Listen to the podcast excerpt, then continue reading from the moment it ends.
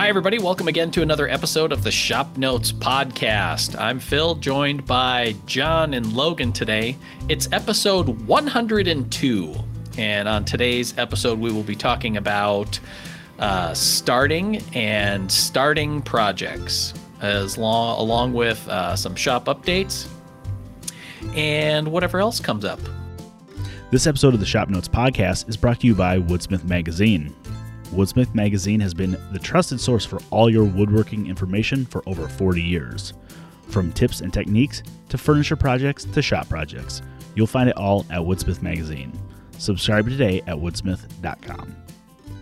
So I want to thank everybody who's been listening. I uh, want to read a comment here from Steve from the last episode. Way to go, guys, as you turn the page to 101. Good talk today, always inspiring. Thank you, Steve. And another EG Blue Suede says, really nice looking clock, Phil. I'm not joking when I say I start thinking about Christmas 2022 already, though just noodling out some ideas. See, there's other people mm-hmm. in there that start thinking about Christmas projects right away. Weirdos. We're not weird. So, one of the things that I wanted to talk about today is, and I want to get your opinion on it, is as we've discussed in the past, my workshop is in an unheated garage. And I'm from Wisconsin, so I can tolerate some cold. But when it's below zero, my little radiant quartz heater does not do diddly jack. So it's cold outside. Which is and funny. I haven't because I, I, I, haven't been in my... it, and it was it was pretty it was pretty nice. It oh seems yeah, like it works pretty well, but yeah, yeah, but yeah, in the fall it was nice. Well, that's true. That's true. It's not. It wasn't zero degrees out. Right. So I haven't really spent measurable time in my shop since prior to Christmas. I believe. Which is frustrating to me and I I don't think of it consciously, but I know that it affects my attitude if I don't get shop time. So I don't know if that makes me a junkie, maybe, or. uh, but anyway, when when these kind of time periods happen where I don't get a lot of shop time, I start daydreaming about projects that I want to do, and then I sort of start them so that I'll like gather parts together from my whatever I have as a wood collection or whatever and start putting things together or daydreaming or sketching out ideas but then I don't get shop time to work on it so that project is then sort of dead to me and then I start something else. Mm-hmm. So in the last 3 weeks probably I've started started physically probably three projects and head started probably at least three others, if not more. What's For my Christmas? malfunction? No, just mm-hmm. in general, just to build stuff. No, I'm kind of same way. I like to like gather my little daydream project parts into little piles and then they kind of sit for a while or they get to a certain point where you know i kind of forget about them or lose motivation and get to the point where i have to do sanding or finishing. It's just not as fun so. Right. But i'm kind of the same as you. My home shop is not heated so when we moved in in november everything kind of got just thrown into the garage and there it sits waiting for spring. So because that's kind of when I get more a little bit more free time. I can at home when you can jump into the shop and work on stuff here and there when I'm right there. And but yeah, so we wait. And there's also I've found, and I'm sure this is probably more common. I have a much higher enthusiasm for projects that I want to do compared to projects that I should do. Yep. Correct. Extra credits always more fun. that it is. Yeah. I don't know. I can kind of relate with my kids because there's been times when I've like packed up like baby toys or toys they don't play with as much into totes and put them away. But then when we find them, they get all excited like they're brand new toys. So it's like I got my little project starter kits all scrolled right. away, and then you find them and you kind of, oh, this is kind of exciting, and you, you know, put to the side what you were supposed to be working on and tinker around with those for a little bit. And speaking of which, isn't one of those project kits sitting in the photo studio, mm-hmm. John? Mm-hmm. Yeah. Okay. Yeah. I don't know. It's like a little like display curio cabinet that at the time it was like a really cool thing that I needed, and like now there's just no need for it. I don't know. I have found a lot of like knickknacky stuff in totes though when we moved. That's like I think with these were gifts for for our wedding or something, mm, you know, yeah. 20 years ago that so if they had a little display curio cabinet, maybe there you go. They would have a home. They yeah. would have a home and with doors and you wouldn't have to dust them all the time. So. Right. Yeah. See, I guess mine mine is more like from a woodworking stand. Well, no, I take it back. I like to stash nice pieces of wood away for turning projects. That's kind of oh, my oh, yeah. like stashing stuff. Like I just right. used one yesterday for a video that we salvaged from Phil's house. Yeah. Um, but I have a bad habit of like sitting on the couch watching something I don't really want to watch. aka my wife's watching something that I don't want to watch, and scrolling through Amazon, like adding random stuff in my cart. Like, oh, this is good for a project coming up. Like probably two years ago, I ordered a bunch of um, nickel plates for nickel plating stuff. Okay. Because I'm like, ah, you know what I'm gonna do? I'm gonna re nickel plate all these hand tools that I'm like are, are toast. They're roasted. Mm-hmm. I'm just gonna re nickel plate them, and it's gonna be awesome. Shoved them in my shop, and I just broke them out last two issues ago for the magazine to to do some nickel plating um, mm-hmm. so I have the I have a tendency to do that. Like I'll sit there and order stuff and like, right. oh, this is gonna be really cool to use four years down the road. So yeah. Yeah, and you know, I think we've talked about this before too, whereas I like in the past have saved scrap pieces of wood from around here or from you know other projects where it's like what size is the size of wood that's too big to throw away but actually is really too small to do anything with. So I have that, but then I also have, uh, like what was it? Not last October, so October 2020. You milled a humongous basswood tree mm-hmm. in, here in Des Moines, and we have video for that. And then you brought those planks in from that tree because there's several people in, on staff that are interested in carving, me included. And I thought, I need to do something with this plank of basswood. So I kind of want to do a carved shop sign for my workshop, mm-hmm. like the ones that Chris did. Um, so that's one of the projects that I've started in my head. And then probably one of the downsides of working at a place that has a fully equipped workshop in it is the temptation to not do the work that I need to do for work and go to the shop and work on something that is fun. So I have, well, I finished that clock that I showed last week, but I have a little tool tote for Dremel tools that I started on and my slot mortiser thing that I'm still working on, mm-hmm. And a toolbox that I'm going to do for video. So I guess that's sort of work related, but it's still a project. And I feel like I have parts for something else. Yeah. So anyway, it's just kind of an interesting coping mechanism of when you don't get shop time that I've, you know, self discovery. I'm just being real here. Yeah. Yeah. Yeah, I think we made a lot of progress today, guys. Talk this out. oh, that's the other part. So, Logan yesterday for a video that we do for Woodworking Essentials and part of our Woodsmith Unlimited uh, did a how-to video on vessel turning. Mm-hmm. And like he said, he used a piece of maple from one of the trees that he helped me take down from my yard last fall. I have a chunk of that as well. That's probably it's like what four inches thick by maybe 18 inches wide by you know almost 18 inches tall, Yeah. 14 inches tall, something like that. So it's a pretty sizable piece of this soft maple. And I kept it because I I'm hopelessly nostalgic.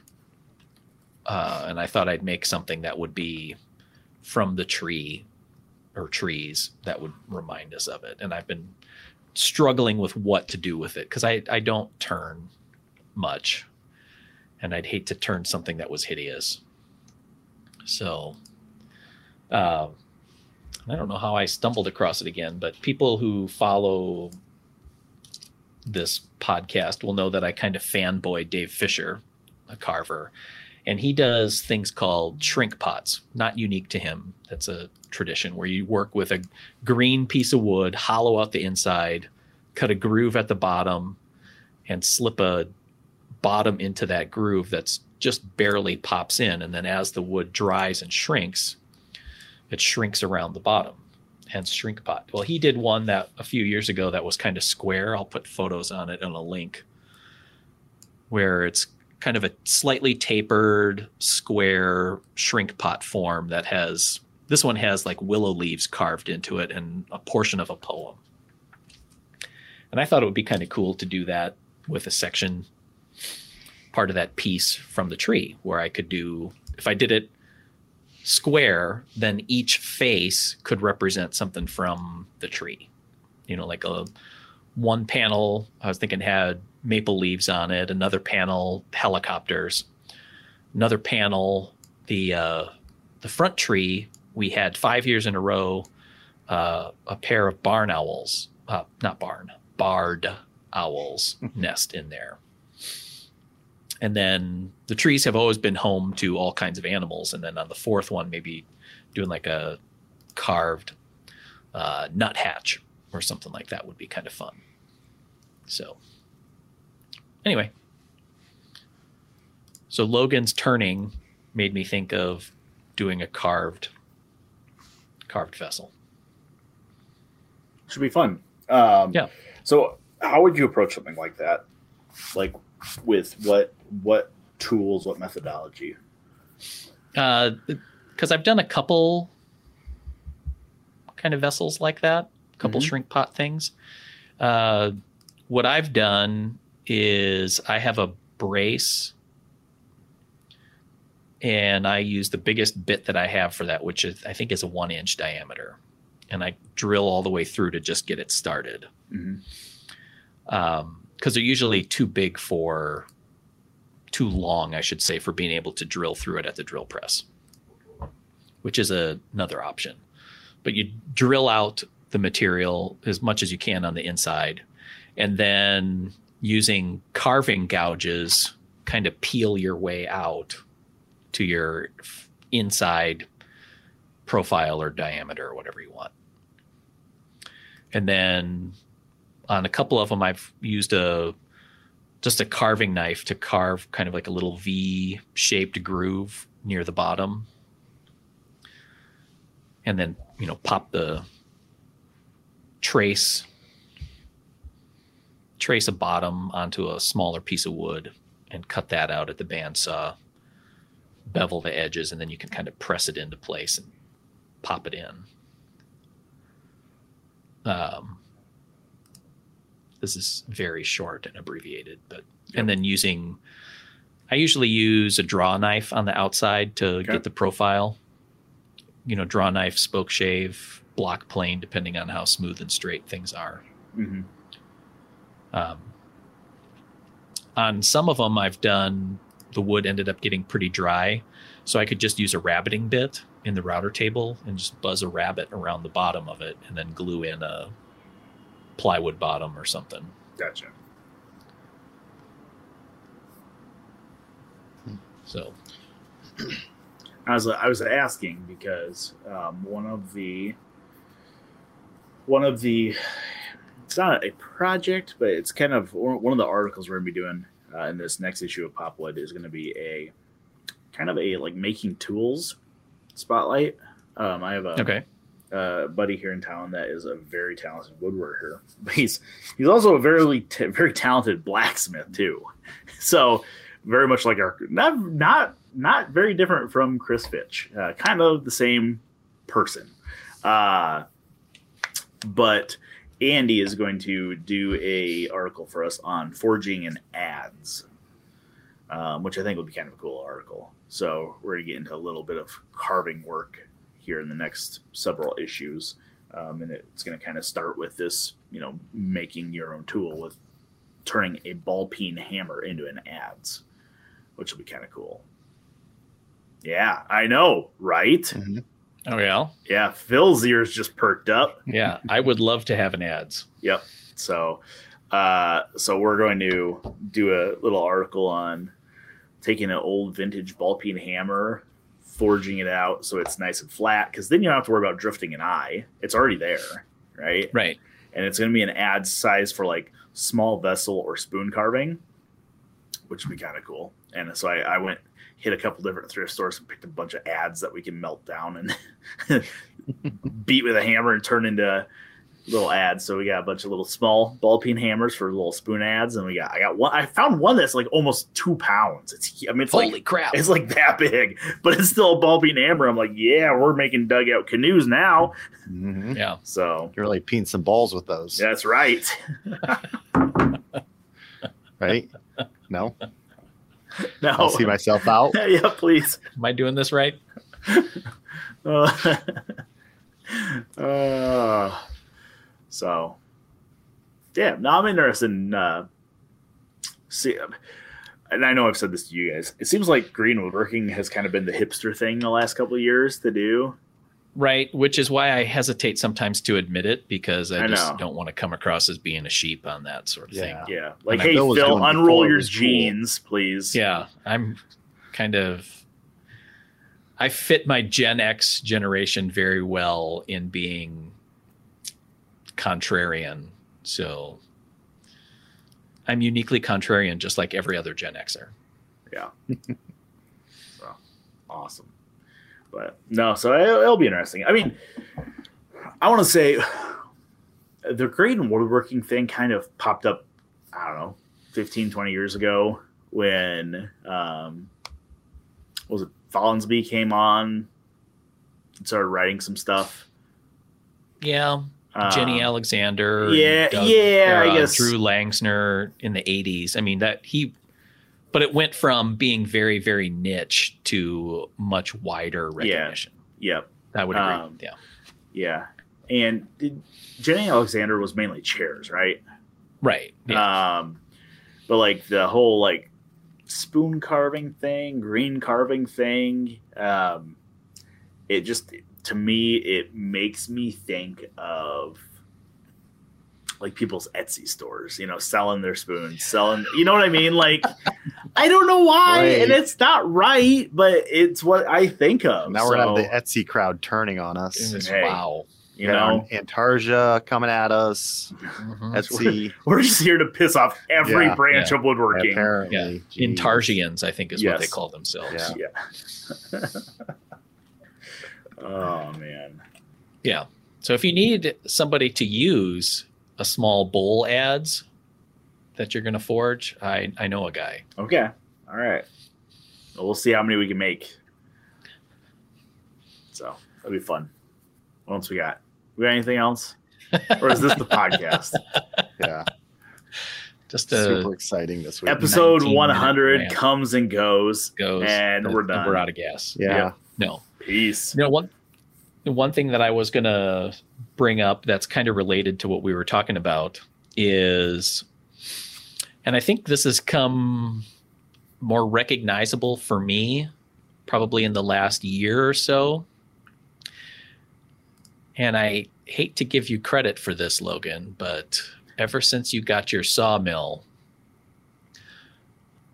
like the delights of working with rough planks of lumber Mhm. rather than the pre-prepared boards that you would get at a at a, a lumber yard or a woodworking store or something like Yeah. that. We were talking about this the other day. Yeah.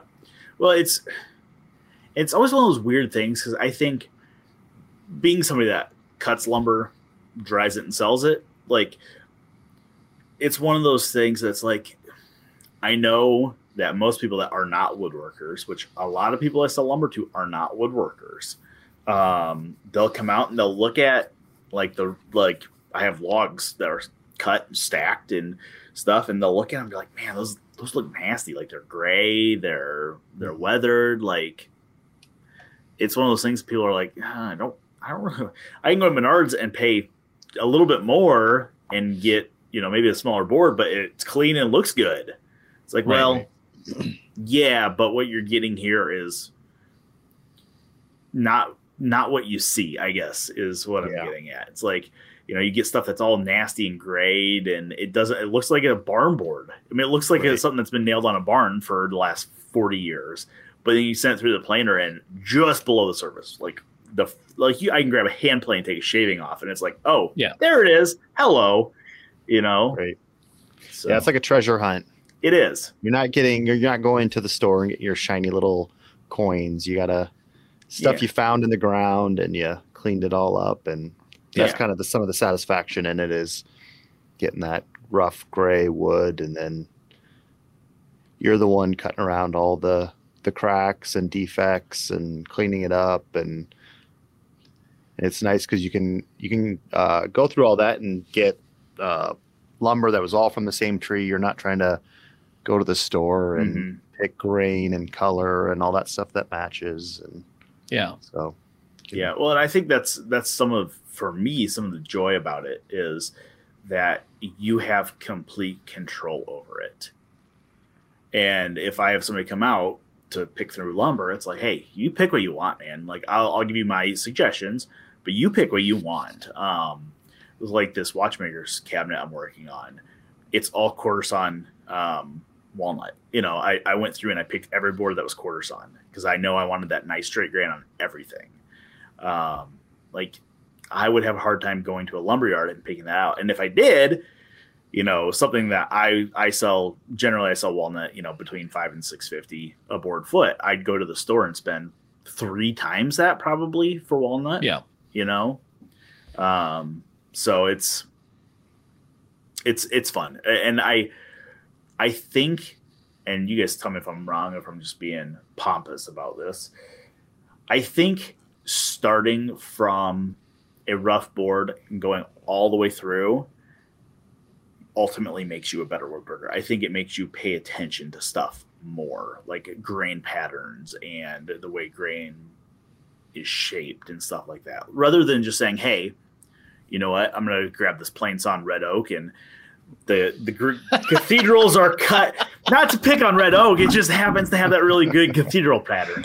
But like, I'm not gonna pick out you know quarter sawn red oak and then all of a sudden my panels are gonna have cut off cathedral grains. You know what I mean? Like then Right. it looks like a mass produced piece that is, you know, they're just trying to glue up panels. They don't really care what the grain looks like. When you thoughtfully lay out grain and pay attention, and this is something I've I've seen. Um, something that pops off the top of my head is Matt Cremona. He's he tries to pay attention to if he has like a curved rail, he tries to grab one of his pieces of lumber that has curved grain in it, and he'll cut his rail out of that curved grain area. Right. You know, it's just that that thoughtfulness I think helps elevate your woodworking it to the next level. Right. yeah, it's definitely a puzzle that you're on. Yeah. You're solving as you go. I guess you're thinking about what parts of the logs and and the and the wood is is going to be what parts and what you can get out of and work around and so Yeah. yeah, it's part of the enjoyment. And I think there's a, I mean, there's a strong element. I mean, part of the reason I think, at least for me, of doing woodworking is the creative expression. And you really get to do that working with a full plank. Yeah. You know, and rough sawn boards, like you said, of being able to find grain specifically for a part instead of trying to feel like you have to maximize yield out of specific boards or Mhm. you know that there's that element too and i you know like you said about um helping you become a better woodworker i think there's also i want to word this carefully i guess uh I also got to the point as a woodworker where I felt like I could work with rough lumber. You know, because there's a lot of people that don't have access to rough lumber. Totally cool. Yep. Not dissing people at that point. And that's a lot of the woodworking that I do is just with boards that you buy at the store because that's what's available and that's what you got. But having the ability to use rough sawn lumber is one thing and then having the skills to know how to use rough lumber is another thing too where Yeah. in starting to use the rough lumber it was like oh you know I, I got to see where i've grown as a woodworker where those where those grain choices matter but then also having the skill to use uh, a planer and a bandsaw well to maximize what you can out of those boards. You know that you start with a you know a two inch thick rough sawn board Yeah. and be able to resaw thinner parts out of that and knowing that you know I don't have to just grind this down into mostly mulch and a three quarter inch thick board. I can get a bunch of por- parts out of the same thickness Mm-hmm. Yeah. which I think is kind of fun. Is it, you know, because I will say, you know, I've said before that I really enjoy using a bandsaw and it's a fun tool, but there's a, a skill level to it of being able to go from like just rough cutting curves on a bandsaw to resawing thin pieces out of thick pieces and have them consistently sized and all that kind of stuff. Well, and that was that was something I noticed uh, as I'm as I'm kind of working through this watchmaker's cabinet. Um, I mean, obviously, I use rough lumber all the time, um, and even when we buy, would you guys consider our Liberty stuff rough sawn? Or, I mean, it's kind. of, It's kind of semi rough. Yeah, we skip plane it, have them skip plane Yeah. and straight line it. Yeah. So it's like it's not Yeah. It's not like going to Menards or Home Depot or Lowe's and buying a, a hardwood board. It's there's still some work there, but it's at Right. much further along than straight off the air drying yard like my stuff is. Um, there's, I think something that you said, Phil, that I, I guess a lot of people probably don't realize is you can really maximize your yield off of it because generally, if you end up with thicker stock, eight quarter stock, which you're not going to walk into Menards and buy, you're, you're going to walk in and buy a Right. three quarter inch board. Um, you can legitimately resaw that down into two three quarter inch pieces if you want. Or this walnut I was working with, I have I I cut it at five quarter, um, and I needed to glue up a bunch of um, quarter inch panels, so I resawed them all down to half inch, and I had plenty of room with a half inch uh, Right. to plane them down. Um, so, Yeah. so here's the your shop notes podcast plug for your local sawmills is so it's funny. I just happened to look because we were talking about one of the upcoming Woodsmith projects is a um, Dylan designed like George Nakashima inspired piece. right. Um, it, it keeps getting labeled room divider, but I don't think that's a good way to put it. It's more of like a cabinet. I don't know. Yeah, it's like a Yeah, 'cause short when you said wardrobe. Room divider, Yeah. I was thinking like one of those, you know, folding That's what I panels thought that it's too. like I don't remember seeing that in the shop, but I do remember seeing a cabinet. So I, yeah, yeah. exactly. Like- um, but so Steve Johnson built that out of uh, walnut, and initially Dylan had asked me if I had a slab of walnut for the top on it. I'm like, oh yeah, absolutely. Like I have a lot of slabs of walnut. Um, I got a couple that are dry. The rest of them are semi-dry. But it ended up they ended up asking me for a bunch of rough sawn walnut uh, to build this out of. And I was like, ah, I have a thousand board feet that's sitting at the kiln right now. It's not dry yet. Um, but uh, so Steve went out and ordered the lumber, and it ended up being fairly expensive. Now we're in the middle of Iowa. Walnut grows fairly readily around here. Yeah. Um, so most local mills, um, like I said, you know, I generally charge between five and six fifty seven bucks a board foot for walnut, um, which is pretty standard around here. I try to set my prices to be, uh, you know, competitive to people around here. You go to a lumber dealer around here. Um, Liberty Hardwood was at like I want to say they were at like twelve bucks a board foot is what Steve ended up paying. Uh, the Woodsmith store here in town was at sixteen ninety nine a board foot.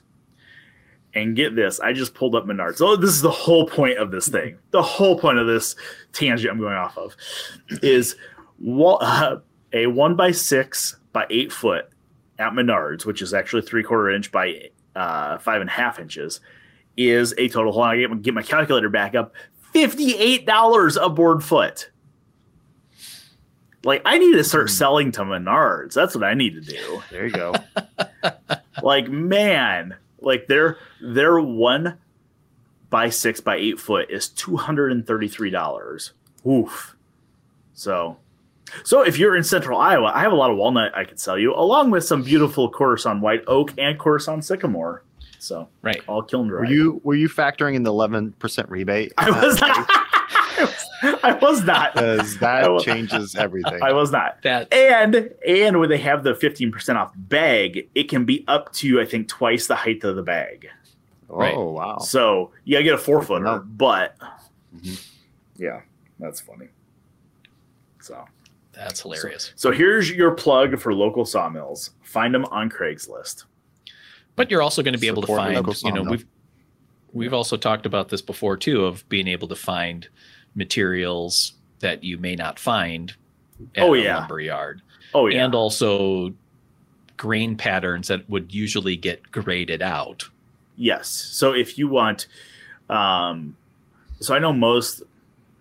I guess it depends on the type of sawmill you're going to. If it's a hobbyist, you're going to find everything. Like Right. you're going to find, you know, rustic grade walnut. You're going to find FAS walnut. You know, it just depends on what tree they get because they're not going to be generally be picky upon their trees. Um, Yeah. If you go to a bigger sawmill, let's call them, I mean, bigger than like a hobbyist sawmill, you go to somebody that's doing this for a living, you're going to find generally a little bit better grade walnut. You might not find that super rustic stuff. Um, Yeah. But you'll also pay a little bit more probably. So, Yeah. but you go to the hobbyist guys, like there's a guy here in town, um, Tom, uh, that runs a Norwood LM2000, I think. Um, and Tom has a very cool setup. He runs his mill. His na- mill's name is Millie, and which I just put two and two together, which I think's ridiculous that I never put that together. Uh, but he Tom mills a lot of different things, and he has a really cool setup where he has a little dehumidification kiln in his garage. Phil, you've been there with Brian and myself. Yeah, a couple of times. Yeah. And and Tom has a ton of different woods, and it's just it's one. He's the epitome of like picking up whatever he can and cutting Right. it. So like he has like random apple pieces, walnut, Mhm. pear, cherry, Bradford Locust. pear, locust. I mean, just like everything. Which I'm kind of that way, where it's like I'll, if I can get it, I'll cut it. Um, Right. But the guys I work with to get logs, they know I want the hardwoods. I want I want furniture wood. Like I want enough to build something. I don't want personally. I want the little stuff, like weird stuff to turn stuff out of. But sure. for a big big project wood, I want I want good hardwood trees that there's enough volume there. Yeah. So, yeah. Today's Sawmill Corner brought to you by Millie Hardwoods, serving the Des Moines metro area since 2006. Anyway, so that was just kind of just interesting to having done that, you know, like with the workbench that I did Yeah. on video last year where you had that white fir and it was all rough sawn and being able to you know look at different planks and be able to find out like where I could get pieces out of and Mhm. even those unless it was really cracked or really loose knots then you can take some of those secondary pieces or whatever and put them in places that just aren't in view so they're Yeah. hidden but still usable whatever so Yeah. anyway, well, I- just yeah. As I say, the other thing is, like as you said, if it's a secondary piece, you can throw it on the inside of a cabinet, and you Right. don't see it. It was one of the things I was thinking about. Um, this watchmaker's cabinet, there's a lot of handwork on it, a lot of hand tool work, a lot of hand planing, and, and you know, a large portion of this article is going to be sizing stock by hand. Yeah. Who cares if the inside of the panel is rough sawn still? Right. You know what I mean? Like, I'm not going to smooth out the inside of the panel just to tell myself, oh, I, I know I inside that panel, I smooth that out by hand. Like, mm, Yeah. doesn't really matter. You know, like Yeah. you think that a, you know, if you go to the guys that are that think hand tool work is the real epitome of fine woodworking, like you think joiners from the you know 1800s went to the time to smooth off the inside of panels? Nope. Yeah. They had they had an apprentice down the bench a little ways that was doing that, and it's like, hey, get through them fast and don't worry about it. Yeah. So I think what's also interesting in going from using rough lumber too and resawing is, you know, a lot of times, you know, with woodworking plans, there's an assumption there that a lot of the plans, project pieces are designed around commonly available material. hmm So a lot of our projects have as a basis three quarter inch thick material because that's what's available easily. And we don't want to waste people's money and or time by having them grind stuff down to custom thicknesses a lot. So, but working with a thick rough sawn blank, now you can work any thickness if that suits the look of the project that you're working with or uh, just makes better sense economically or something like that. You know, or a lot of times, for example, drawer parts, unless they're gigantic drawers, can be three eighths of an inch thick. And that's plenty thick for Mhm. drawer parts, even thinner. But we're not going to advocate for that in the magazine plans because three eighths inch thick material is not easy to find. And if you don't have a planer or you don't really want to just grind stuff down to that thickness, you know, there's almost no point in specking that. You know, so like even for three quarter inch stuff, like if it's a smaller project, maybe five eighths looks better or seven eighths or whatever. You know, that those kind of numbers almost become irrelevant then because you can just, you know, if I can get three pieces of five eighths out of this eight, eight quarter instead of two three quarter inch pieces, then you know you've made made good use of great looking material. hmm Yeah. Well, and it, there was a time not not too long ago that seven eighths was a common size. Yeah. You know, and one of the things I like personally um, is the ability to use those different thicknesses.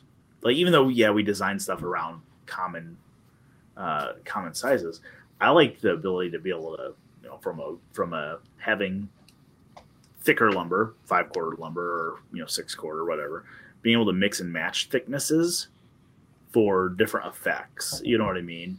Um, like there's times where adding a seven eighths inch top looks better than a three quarter inch top to something. Right. You know, like this Yeah. this watchmaker cabinet I'm working on, for example, has three quarter inch sides. All parts are pretty much three quarters inch, except the the the base is doubled up with some blocking to make it an inch and a half thick, and Yeah. the top is going to be a seven eighths inch thick. So it gives you visually it adds weight to certain areas um, and it gives you a little bit more options to do with moldings um, you Sure. can't fit that big a profile on a three quarter inch but add an extra eighth inch gives you a little bit more room to add a you know a fillet here or there on a molding so i like that ability to um, mix and match those sizes where is correct there are some designs and we talked about some of them phil like where you see a design and you're like yeah that just looks heavy it Right. looks too heavy like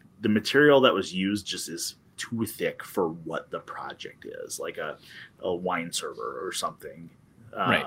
it's like yeah those could have been a little bit thinner So I've also started seeing, you know, like a lot of times in projects and materials, we'll use, we'll get eight quarter material from our hardwood suppliers, and then we'll have eight quarter leftovers.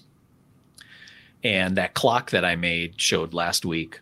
Um, I was able to use that to my advantage, where with thicker material like that, even though it wasn't a rough sawn piece, I could now use the quarter sawn face of it and resaw sections and get real straight grained walnut on there. And uh, we have an episode coming up for season 16 of the TV show where we're going to do three different clocks. Um, and the clock that I'm using is this Stickley mantle clock that appeared in Popular Woodworking magazine. I did a version of it for my brother several years ago, but I just really like the the design of it. And this one was made with quarter sawn white oak because Stickley. Mm-hmm. But I thought um, be fun to try a different material, and we had some just long square pieces of eight quarter beech left over. And plain sawn beech, I think, can look really nice and does. It's got a real mellow color and grain to it. But the quarter sawn faces are kind of speckly, kind of like white oak, but not as heavily flaked or flecked or whatever. So I thought if I would take that and now resaw those pieces and get panels for this clock, I think it can look really cool. So that's what I'm going to do. I think that'll be it'll be kind of fun. Was that that uh, beech that was sitting in the video studio? Yes. See, I thought as I walked by that, that is the one tree that I wish grew in Iowa. Yeah. Because I would love I've heard I've heard it can be a beach to saw, but I like no seriously, like I've heard it doesn't dry very nicely. But uh I would love to be able to cut some. I mean, East Coast it, it grows pretty well, I think. Yeah, near the um, ocean, I think. Yes. I, that was so much better than mine. I hate you, John. Yeah, that was so much better. but uh yeah, upland but, beaches are terrible. Yes, they're they're awful. They get really cold. Uh, but no, I like it's a it's what I would consider a utility wood, but it's a nice utility wood, right? Like yeah. it's I don't know. I just I I enjoy working with it. So yeah, yeah, it's not some. like quite as hard and chippy as like maple, but it's yep. still, you know, it's not like soft like poplar or yeah. Sure. birch or, or that kind of thing. I have a I have a prod uh, workbench build coming up for Pop Wood, and I was like, what do I got that I have cut that I don't have to buy because I don't want to buy the lumber. You know what I mean? Like I don't want to buy it. Like that's stupid. Who buys lumber?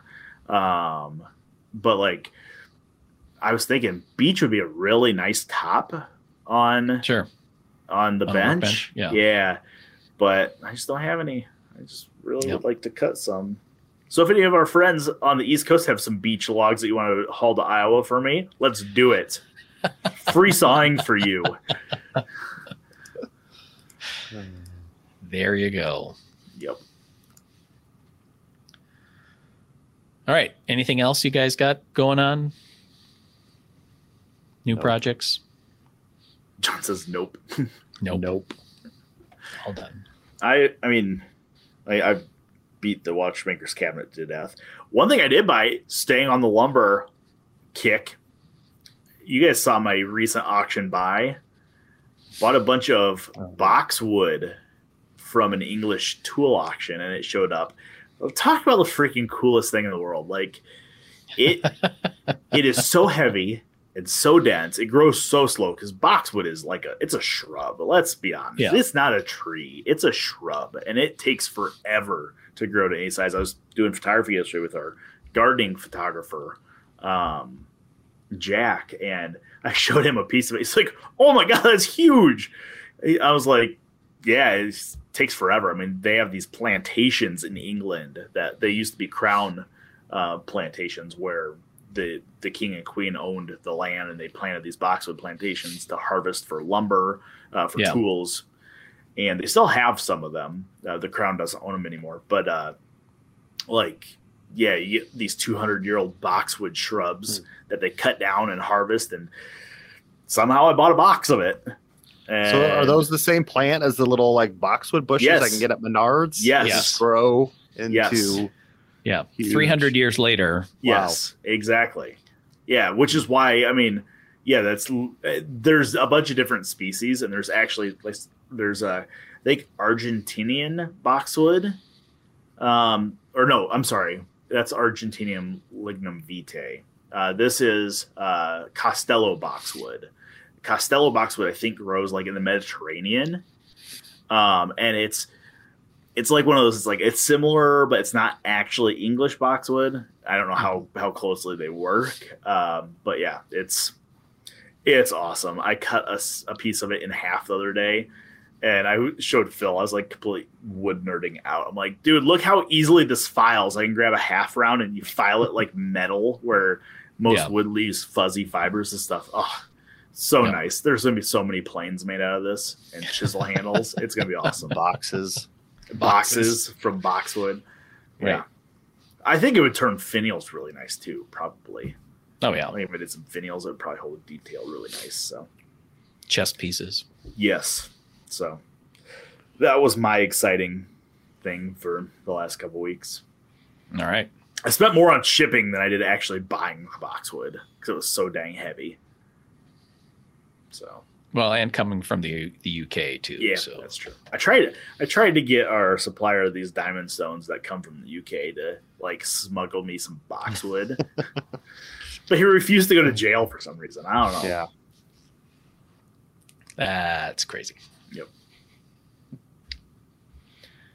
All right. I think that wraps up another episode of the Shop Notes podcast. Uh, don't forget to check out our show notes page where I'll put links and photos to some of the things we've been talking about so you can see what's going on. You can watch the podcast on our YouTube channel.